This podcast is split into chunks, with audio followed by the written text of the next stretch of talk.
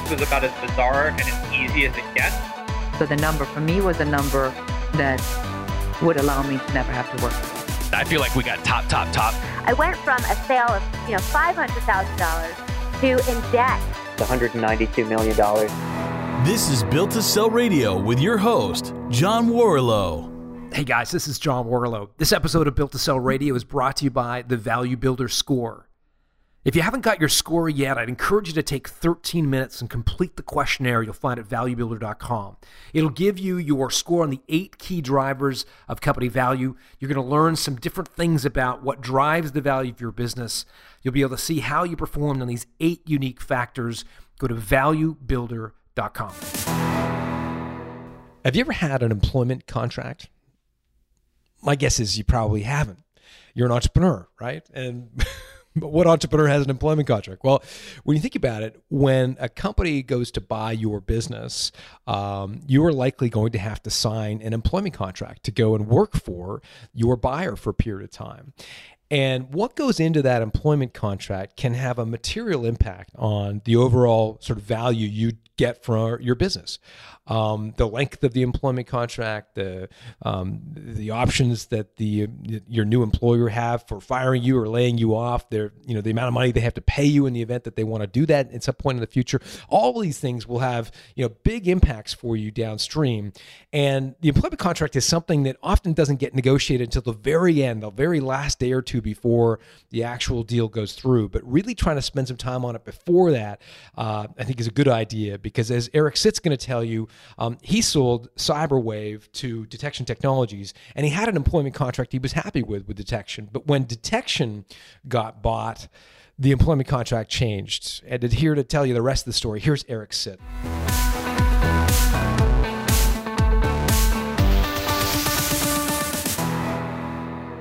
Eric Sitt, welcome to Built to Sell Radio. Hi, John. Good morning. How are you? I'm well, thanks. Tell me a little bit about CyberWave. How did you get into this business? What did you guys do? Uh, so CyberWave was created in nineteen ninety-five. I started the company at that point as an internet service provider. And uh, since then, I st- I sold the bus- uh, that portion of the business in nineteen ninety-seven. And then I then f- therefore focused on the software portion of the internet technologies, so, so web-based applications, et cetera. And then I... Uh, I've expanded since then and started an offshore development firm in China.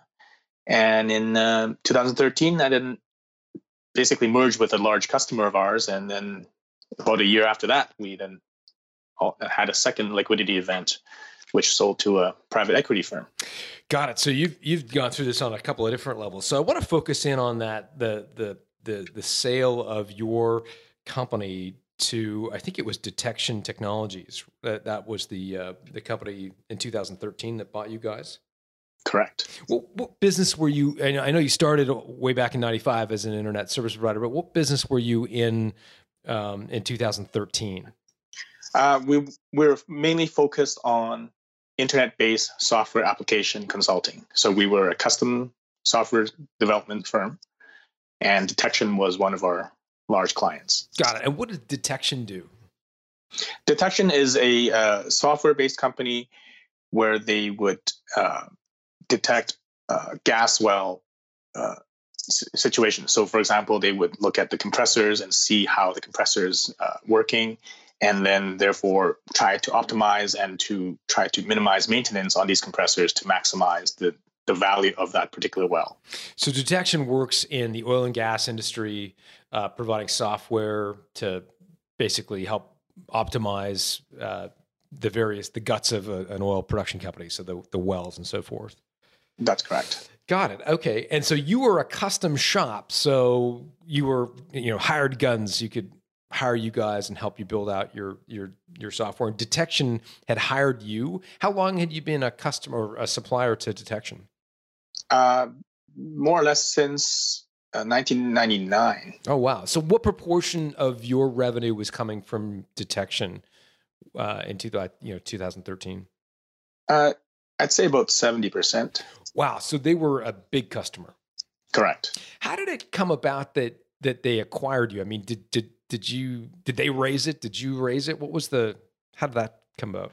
Um, no, it was a it was a casual conv- conversation that we had, and the, the the, the partner then approached me and talked about the, you know, what, what are my thoughts in terms of uh, selling. And yep, but that just doesn't come yeah. up in everyday conversation. Like, hey, no. like how did it sort of like get to, get to like, hey, we should buy you guys. Cause you know, like they're a, they're a proprietary software company. Like they've got a thing they're selling. It's kind of mm-hmm. weird in a way to buy a custom shop, which is the totally different business model.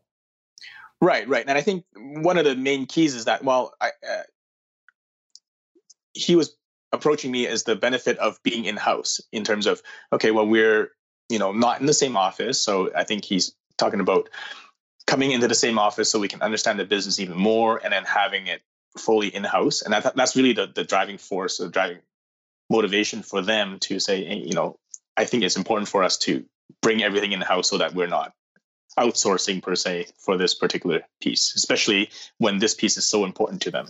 And I guess you didn't have much leverage in the deal because it's with seventy percent of your revenue coming from detection, you know, they knew that if they pulled their business, I'm assuming that would be a huge problem for you. Correct. Correct. And how did that sort of imbalance of leverage sort of play itself out in the negotiations?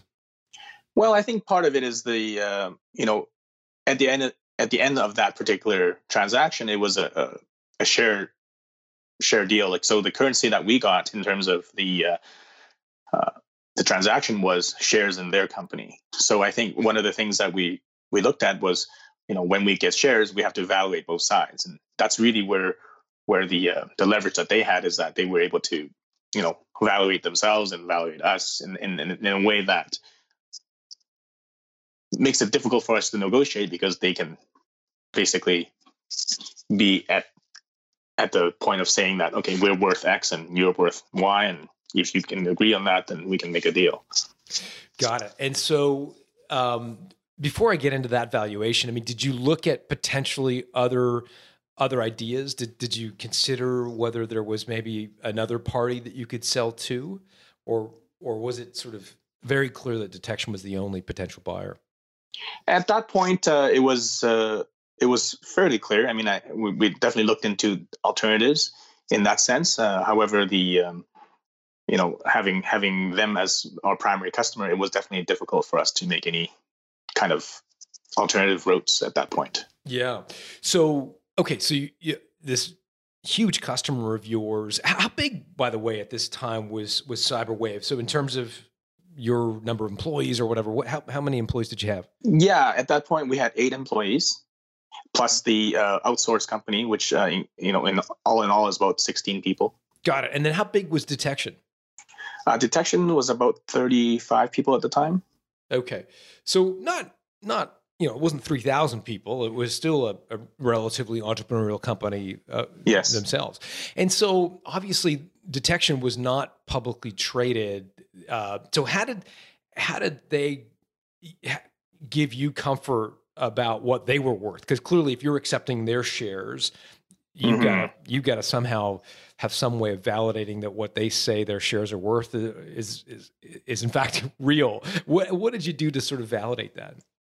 Well, there was a couple of pieces. One is that uh, Detection hired a um, uh, an advisory firm to help them draw up a plan in terms of, you know, going through and evaluating the company and then showing why they're evaluated as such.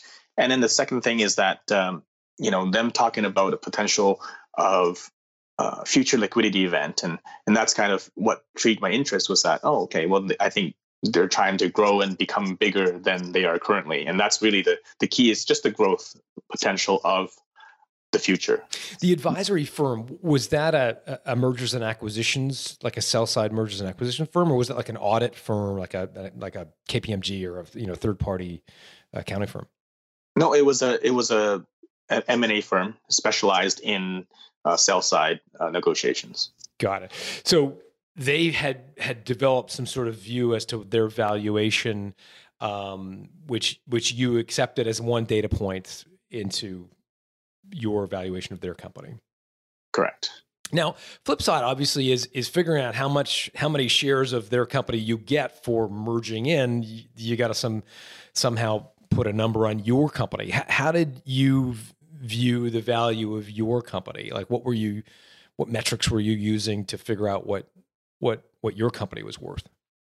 Um, How many shares you should get? Right. So it was it was still based on the dollar value at the end of the day. So you know, uh, you know, their their company's worth X and ours is worth Y, and and I just have to basically figure out what what my company was worth, and and uh, a lot of it is due due to the history of uh, what we've done, the uh, amount of uh, people that we were involved in our company to you know that understand and be involved in the business, and understanding the uh, the business as well as the technology. I mean, it's a I mean, it's not a it's not a a young technology. Uh, you know, nineteen ninety-nine. It's it's quite a quite a long time ago, and and it's evolved a lot, and we've been a lot of that in terms of the evol- evolution of the software. Right. But to be clear, you were selling in two thousand thirteen. This merger was in two thousand thirteen, right? Correct. Yeah. So, but, but still you would have had to come up with some, some estimate of what you guys were worth. And I'm wondering, like, were you using, were you looking at, at third-party databases and saying, okay, you know, custom software development shops are trading at whatever one times revenue? Did you mm-hmm. have any of those sort of rules of thumb or benchmarks you were working off of? Uh, definitely, we looked into that as in, in terms of the, the EBITDA, and and looked at what they were. At the end of the day, they were really offering a, a specific amount, and and you know I, I was able to drive up the you know the, the multiples by saying about the you know the age and the and how integrated we are with their business, and so that was really the the key point is you know the relationship was was quite deep involved. Yeah, yeah. I, I'm just trying to get a sense of, again, it's, it's sort of like two-way diligence, right? So you're you're mm-hmm. you're doing diligence on them, trying to figure out what they're worth. Likewise, they're because no no cash is changing hands, so the currency you're accepting is yeah. is their stock, and the amount of their stock you get is is dependent on what you think is two factors. Obviously, what what you think they're worth, and likewise what they think you're worth. And I'm Correct. trying to figure out. What, without any sort of, uh, you know, you, you didn't have a valuation done in your case, like you didn't hire a firm to to value no. your custom development shop. So then, how do you kind of go about figuring out what you're worth? Um, uh, uh, like at that point, it was a, it was really a what what the the other client or my client was offering, and then based on that we just negotiated, and uh, there there was really no real you know specifics in terms of how we figured it out, but it was you know we looked at their their valuation uh, and what they were offering us in terms of our valuation, and and and went about it that way. It was it was a very non-scientific method at that point. And so did they put a number on a piece of paper for you? So saying, yes, absolutely. So we're going to buy yeah. your business for whatever X yes. million dollars. And, and then on the back end, they, they revealed that we're not actually going to give you X million dollars in cash. It's going to be X million dollars in shares in, in Detection. Um, so did they sort of make it look like in the letter of intent that it was, that it was going to be cash, and then sort of no, no, it was pretty clear. It was all in the letter of intent. Okay, like both both valuations were in the L O I. Got it, got it. Mm-hmm. So they said, "Look, we're worth X, you're worth Y, therefore you're going to get X number of shares in the new company." Exactly. Got it. Okay, so that makes sense. And so, how did you feel about accepting shares for your business? So, like emotionally, was it? Like what uh, well, words would you use to describe it? I would say uh, there's definitely a certain amount of risk involved in that, and there was a, uh, a certain amount of fear in terms of okay, well, I'm I'm getting shares of another private company which I have no longer have, you know, majority control of. So therefore, the the value of that is completely in somebody else's hand. So that's definitely some. Put some fear into my in, into myself. However, you know, like to alleviate that is. Really the growth potential of this company um, was huge. Like there was a lot of growth potential, and, uh, you know, presented in a way that it was like, you know, we can be quite a global presence in this field. And so therefore it was a, it was an exciting and fearful piece in, in that sense. And also the other part is just understanding that there are thoughts in a near future liquidity event. And then that's really a, a, another piece that was like, okay, within a few years, there's going to be another liquidity event. So therefore, I was quite excited about that. And that particular liquidity event could then potentially be even greater than than it was when I merged with this company. The valuation that that correct that would be like if Detection were were to go on to sell, they might sell at a valuation even higher than than what they had they had said correct. They were worth. Got exactly. It. And so who's at this point, who who are you hearing this from? This is the C E O, founder of, of Detection? Yeah, correct. Got it. And so he's telling you, uh, hey, Eric, like we're going to, you know, we're going to sell this puppy in the next twelve, twenty-four months. And, and it could be worth a lot more than what I'm, you know, what, it, what we think it's worth today. Right. Got it. And did you get any assurances from him? Like, is it, was it just his word that he was planning to sell it? Or was, was there any way you could get sort of legal assurances that there would be some sort of liquidity for your shares to in, you know, in the future? Uh, definitely nothing legal uh, in that sense. Uh, but, you know, I've, I've known uh, the C E O uh, since high school. So it was a, it was a very deep relationship with him, so that I was able to really go by that, and and his excitement about what he was talking about was really has really shown through. Got it. So he was he was bullish. You trusted him, and you said, "Okay, I'll I'll do this deal," even though you were becoming a minority shareholder in a company that you didn't control. Did you Correct. Did you have a board seat or any sort of influence over over Detection's decision making? Any sort of veto power over their ability to, you know, in a, in a liquidity event? Any any of those provisions in your deal? Um, no, not really. It was it was pretty much in in their hands at that point. I really trusted what they were doing, and I was I bought into what they were doing for sure. Yeah, yeah. Got it. So then you go ahead and, and make this deal happen. Um, take us through the next chapter, because Detection, the buyer, went on to, true to his word, did sell the company. In a, right, in, right. Yeah, so tell me about that. Which was piece. Exciting for sure. I mean, yeah. It was uh, all within the same same calendar year. It was great.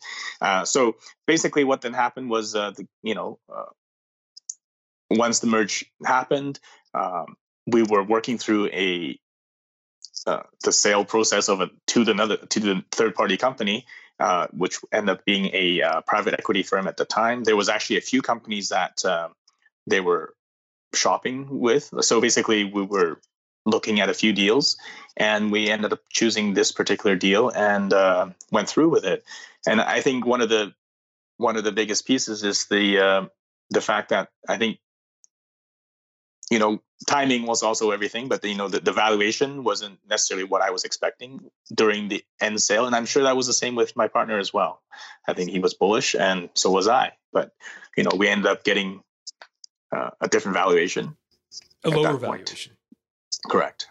Got it. So how much lower, and we don't have to get into specifics, but I mean, was it was it materially lower than you thought uh, Detection was worth? Yeah, it, it, I guess it was about seventy percent of what uh, the original valuation was, uh, thereabouts. And, and so what happened? Why, why, why do you think, I mean, was, was your, was the Detection C E O uh, fraudulent in the way that he thought the company was worth it? Was he naive? Did the market change? Like, what happened that it wasn't worth what they thought it would be? No, I mean, certainly not not to anybody's fault, but it was a market definitely has changed. I mean, twenty thirteen, uh, moving on to fourteen, uh, oil prices, definitely, yeah, terrible, absolutely. Right? Like it was, it was definitely uh, an oil and gas uh, nightmare, um, not, to say the least. So it, it definitely has changed in the market, and then the uh, the way that uh, the clients were reacting, and it, it really has has changed quite a bit. Uh, so I mean, like you know, like there there certainly wasn't anybody's fault that uh, this was what this happened, but you know, it was a. Uh, it, it, at the end of the day, it was still. Um, a reasonable deal for me. So I wasn't necessarily uh, upset or anything about it. And part of the, part of the greatest part is that there was actually some liquid, you know, in, in what I, what I got out of it. So I ended up getting uh, shares and cash of the new deal. Right. So talk about that. So, so, so you sell CyberWave to Detection, you just get shares. Detection mm-hmm. sells part of itself or sells itself to a private equity company. Um, that deal was it, it part in in like you got some some liquidity, right? Some actual cash. Yeah. Maybe walk mm-hmm. through what through the currency you got in the in the second half of the deal. Well, uh, basically, I was able to get uh, about uh, forty percent of my shares in, in cash at the end of the in, end of the deal, and so that that gave me some liquid in, in terms of my assets. And uh, I think one of the pieces was there was it wasn't necessarily I got all of the cash from the buyer, but I also got some cash from uh, other shareholders who wanted to buy more shares, et cetera, et cetera. So it was it was quite interesting in terms of the dynamics of this deal, because it wasn't necessarily one buyer buying everything, but it was one buyer coming in, and then there was other shareholders who wanted more or less. And then we basically juggled the, the amount of shares versus cash amongst ourselves and figure out, okay, so I got some cash and they got some more shares, and et cetera. And how does that work? I mean, I've never been involved in something like this where, you know, you're, you're a minority shareholder in a deal. So, I mean, are you, are you basically told, look, Eric, we're going to give you X amount of cash, but we want this shares in return? Is there a negotiation where you're like, no, I want to keep my shares, or I want to get, put my shares? Like, do, do you have any control, or are you basically just being told what's happening? Um, I think it was presented in, in, in a way that it was, okay, this is what is happening. And then, you know, I think all the, because there was other shareholders involved, there was other minor, minor shareholders involved in this deal as well. And therefore we were pretty good in terms of negotiation. So we, we, we did have a, quite a bit of say and say, okay, well, I want so much cash, and, and let's see if we can work this out. And then other shareholders were saying, oh, you know, I want more shares. So it, it actually turned out quite well, you know, for everybody at the end. And as a minority shareholder group, uh, I'm assuming the the former C E O of Detection, or the or the founder of Detection, owned the did, did he own a controlling share of the voting shares of of Detection? Yes, absolutely. Yeah. So so he he had the ability to control it. But as a minority shareholder group, did you have any sort of abilities to block it, or did you did he have to get you on side to accept, or could he basically steamroll you guys? I think it was. Uh, I, I think he probably could have steamrolled us if, if you know, if push came to shove. But uh, you know, he was a very reasonable negotiator, and it was, uh, you know, at the end of the day, we we we all trusted him, and it was that's how the deal went through. Mm-hmm, mm-hmm. Mm-hmm. And is he telling you along the way? Like, the process of selling Detection in two thousand thirteen must have taken him, you know, months, if not years, cer- certainly many months, to go through all of the machinations of the sale, looking at different offers, negotiating back and forth, diligently. I mean, are, uh, is he keeping you abreast of the offers, and that, hey, it may not be exactly as much as we thought it was going to be, or or how did he kind of lay that on you that, um, oh, hey, it's it it's not actually what we thought it was going to be? Was that just one meeting, or is he kind of bringing you along the way? No, it was pretty much along the way. I mean, it, there was there was literally hundreds of spreadsheets kind of throughout the process, so it wasn't uh, it wasn't a surprise. It was, you know, this is what it is. This is what they're offering. This is what, you know, this is what's coming through. Uh, uh, you know, all of the shareholders were very involved with the whole process in terms of the, you know, e- even just talking to each of the individual buyers, um, seeing their valuation. You know, going through the process of figuring out, okay, what is the growth potential for each one? Uh, so yeah, you know, we were all super involved. It wasn't necessarily one driver, but you know, we were all very highly valued advisors at that point. Got it. Throughout the process. So Eric, here's here's a question for you. So two thousand thirteen, you've got your you you own a company where uh, this one potentially growing successful company, Detection, is, is worth seventy percent of your business, or generating seventy percent of your revenue.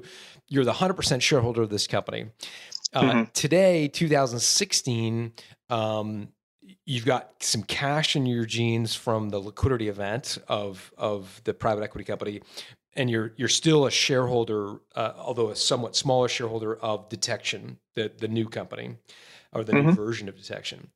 Um, if you could rewind the clock uh, to go back to two thousand thirteen when you were the one hundred percent shareholder of CyberWave, would you do it? Yes, absolutely would have done it. Uh, there's certain certainly pieces that I would have changed along the way, uh, but I definitely would have done it. So, okay. So that was, so, so you would do the deal again had, if you had it to do over again. Correct. So what are the pieces you might change? Well, basically uh, there was some, by getting shares of a private company, there was some tax implications in terms of the, the types of shares that we got. And so one of the things that I didn't pay attention a lot to was just even just a share class of what we got in terms of, you know, it was very beneficial to the buyer, but wasn't necessarily beneficial to us, and not to their fault. It's just the way that the corporate structure was. And therefore, I think a, a, a tax lawyer going through that in fine tooth comb would have caught that early on instead of after the fact. So I was, saying- I was, yeah, you know, part of the problem was I was adamant to get the shade share class. Whereas you really wanted the same more... share class yeah, as the detection right. guy. And and why were you so adamant about that? It, it, it's just the, it's just the way that I felt the would be the most fair. You didn't that, want him declaring class A share dividends without class yeah, B yeah. Or, or, you know, making unilateral changes for one class of shares and the, not the, not, not correct. The correct. Same thing happened to the other. Right. But in hindsight, it could have been, it, things could have been done with different share classes that would have protected me and also benefited me tax-wise. And I don't get that piece. Now, I'm not a tax lawyer. It goes way beyond my pay grade. So, like, why would having a different class of shares be more beneficial for you from a tax planning perspective? Yeah. So basically, what happened is because it's a uh, private shares, and on the next exit event.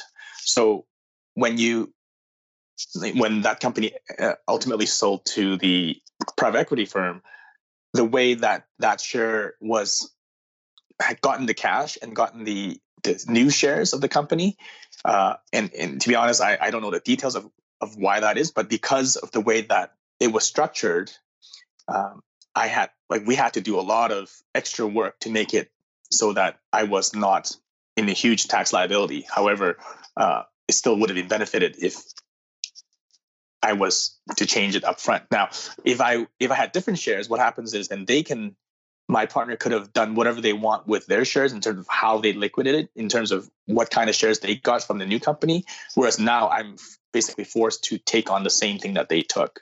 Um, and I could have chose a different path in terms of getting uh, the shares and, and the way that which company got the shares. It, it, it really is a convoluted thing. There's many companies involved in this transaction. There was intermediate companies and whatnot. So it, like, it's way above what I could really understand as well. But that's where I think huge benefit if to involve a tax lawyer right at the get-go, make sure that everything is good, especially with both situations. And and that's really where I was not clear on, is that I was thinking that, okay, what benefited him must have, must also benefit me. And that's really a huge misconception that I, I made. Mm, 'cause his, his, his tax position would have been, his tax structure, the way he'd structured things would have been obviously different than the way you had. And, mm-hmm. and therefore you've got to get your own sort of personal advice. So yet, a, yet another reason to get a tax lawyer involved if you're doing a deal. What Correct. else did you learn from the process? Like if you, if you could rewind the clock back, how might you go about doing it differently?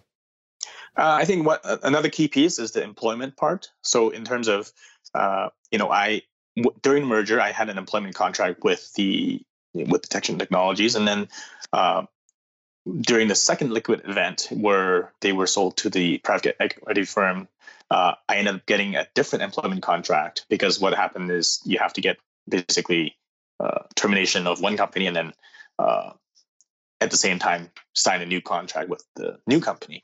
And so uh, just pieces in the int- employment contract that I would have definitely looked into uh, that would have, ge- you know, give me some more, some more assets in terms of the employment contract, you know, things like uh, the term of the contract, the duration of the contract, and especially some uh, exit clauses and, and, and, and how that comes about. And, and even just the, um, the, you know, the tenure of the, of the person of, of the contract. So in, in, in that case, myself.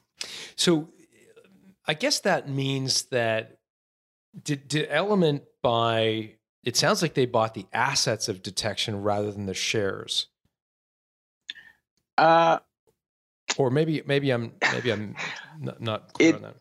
It's, it's actually not exactly that that case because it, it, it was a new company that was created. Ah, okay. So then everybody then became shareholders of the new company. So okay. it, it, it, yeah, it's a very, it's a very different deal than just, it's not just buying assets or buying a company. Got it. So the lesson there is, hey, you've got an employment contract with, you had an employment contract with the old Detection Technologies. Instead of just blindly signing a new employment contract with the, the new company, you had rights as an employee. And you should Correct. have engaged an H R lawyer to say, look, these were my rights under the old contract. I'm now being asked to sign a new contract. Is this fair? That's right. And that's really where I was focused mostly on the on the you know in remuneration of the contract in terms of the, the dollar amount.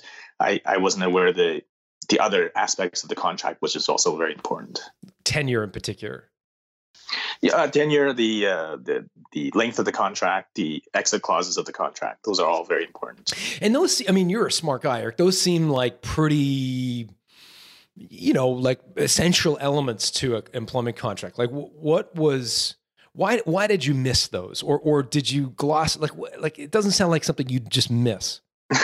I was just excited at the time. Like, really, it was an emotional uh high. I was on a high at that point. So why why were you high at that point? And and I mean, how was were you more uh, emotionally excited when the private equity company came in and bought Detection, or or were you equally high when Detection bought your original company?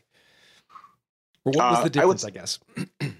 Well, I, I'd say equally high, but then at the same time, I you know we were working with the equity company to figure out, okay, here, here's all the potentials of growing the business. We were having a lot of meetings. Um, this this transaction happened during a very, you know, like we were working on the company as well as working in the company at the same time. So I think that was that was really the key. Is like I was so focused on, okay, let's let's grow this company at that point that I, you know, everything else was like, okay. Uh, go through with the deal. This is, you know, this is what we need to do to, to make, you know, to get the deal to finish. And that's part of why it was uh, not necessarily, I didn't, I didn't get the, I guess the lawyers involved as much as I should have at that point. And did you stay with, like, are you still with the new co now?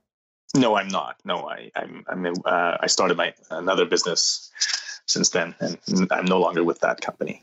And and why not? Did, was there like did what was it like working for the new kind of the new owners of Detection? Uh, there was certainly uh, it's certainly interesting to be a um, minority shareholder. I mean, really, uh, like I say, I started the company in nineteen ninety-five. I haven't uh, had to report to anybody for many many years, and and to have to have to come back and and be a I guess, quote unquote, employee. It, it was a very different experience, and I, I couldn't get used to it really. And at the same time, it was a, you know, my position was at, you know, as the owner, as the business driver of the of the company. It it really became uh, obvious that, you know, it wasn't necessarily a, as beneficial to the new company as it was to the previous company. How much money did you leave on the table when you when you left, or were you fired? Like, what, how did it actually come to an to a head?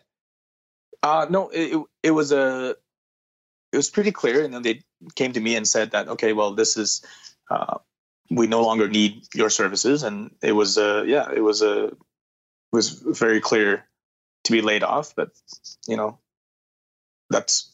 That's the way it turned out. And had, and, uh, and had you done a better job of, of guaranteeing this tenure, they would have had to write a bigger check. Yeah, you could say that, definitely. Yeah, yeah.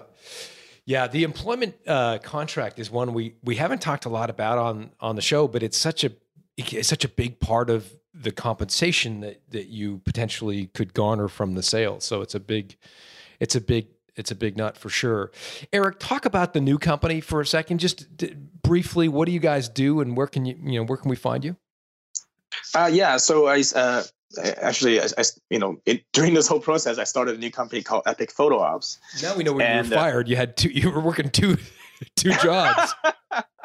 Yes, I uh, I can't sit still. But anyways, I, I started a new company called Epic Photo Ops, basically with my I T background and photography background. And, and you know, my, my biggest key strength is the systems, processes, efficiency, I T infrastructure. So basically what I what we end up doing is starting a photo ops company.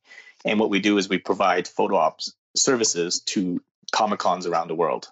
And uh, I, I don't know what a Comic-Con is, so tell me, tell me what that is. Yeah, so basically Comic-Con is like a, a fan convention where people come in and they are interested in a specific thing. So, you know, whether it's comics or movies or television, sci-fi, you know, basically any fans of that genre would go to these shows. And, and when you, you know, sometimes you, you watch T V and people are dressed up in cosplay. Yep. That's all in that same genre. So basically what, what happens is the Comic-Cons would then hire celebrities to come in and take photos with, you know, our layman, regular people. And our company basically is the provider of that. So we go in and take the photos, we process the photos, we take wow. the tickets and do all the processing. And and what's the liquidity option for you in this company? Like, how do you see, um, like who would buy it and what, how would it be valued? That kind of stuff. I mean, I know that you're still running it, so it's not necessarily mm-hmm. what you're thinking about. But. Yeah, no, no, absolutely. I mean, I, I think about this uh, quite a bit in terms of, you know, my past experiences and how I can structure it so that it's it makes sense. And uh, yeah, absolutely. The uh, you know, it could be either a private equity or a uh, uh, a client, uh, or you know, because a lot of our uh, some of our clients are quite big. They're you know some of the largest convention companies in the world, and there's certainly is opportunities for that. Um, there's opportunities for uh, Alternative, uh, alternative companies that sell complementary services, for example, like a ticket ticketing company or a, uh, another company that sells a different service within the Comic-Con, Comic-Con world may want to merge together to create a bigger company that provides more services. And, so there's there's many options for sure. And would you take shares for this company if you got a share deal? Let's say Ticketmaster wanted to buy you and, mm. and said, look, we're going to give you shares in Ticketmaster as opposed to cash. Uh, I think... Uh, providing that it's a it's a public company, I may consider that because it's, it's certainly different uh, liquidity options when it's a public company, and, and the valuation is already there in the in the marketplace. Right, right, as opposed to private. Um, where do people reach you? What's the best way to find you? Are you on LinkedIn, or to, do you want to send people to a website? What's what's best way to reach? Yeah, uh, epic photo ops dot com. Um, that's that's my company, and I am I am on LinkedIn. Certainly can look me up there. Eric, thanks so much for joining us. Thank you very much, John. Have a good day.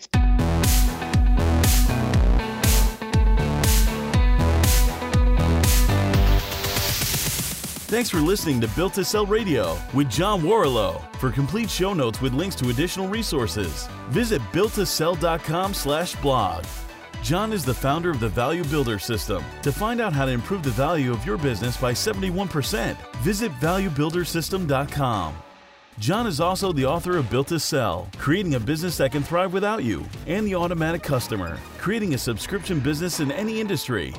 Connect with John at facebook dot com slash built to sell or on Twitter at John Warrillow, W A R R I L L O W.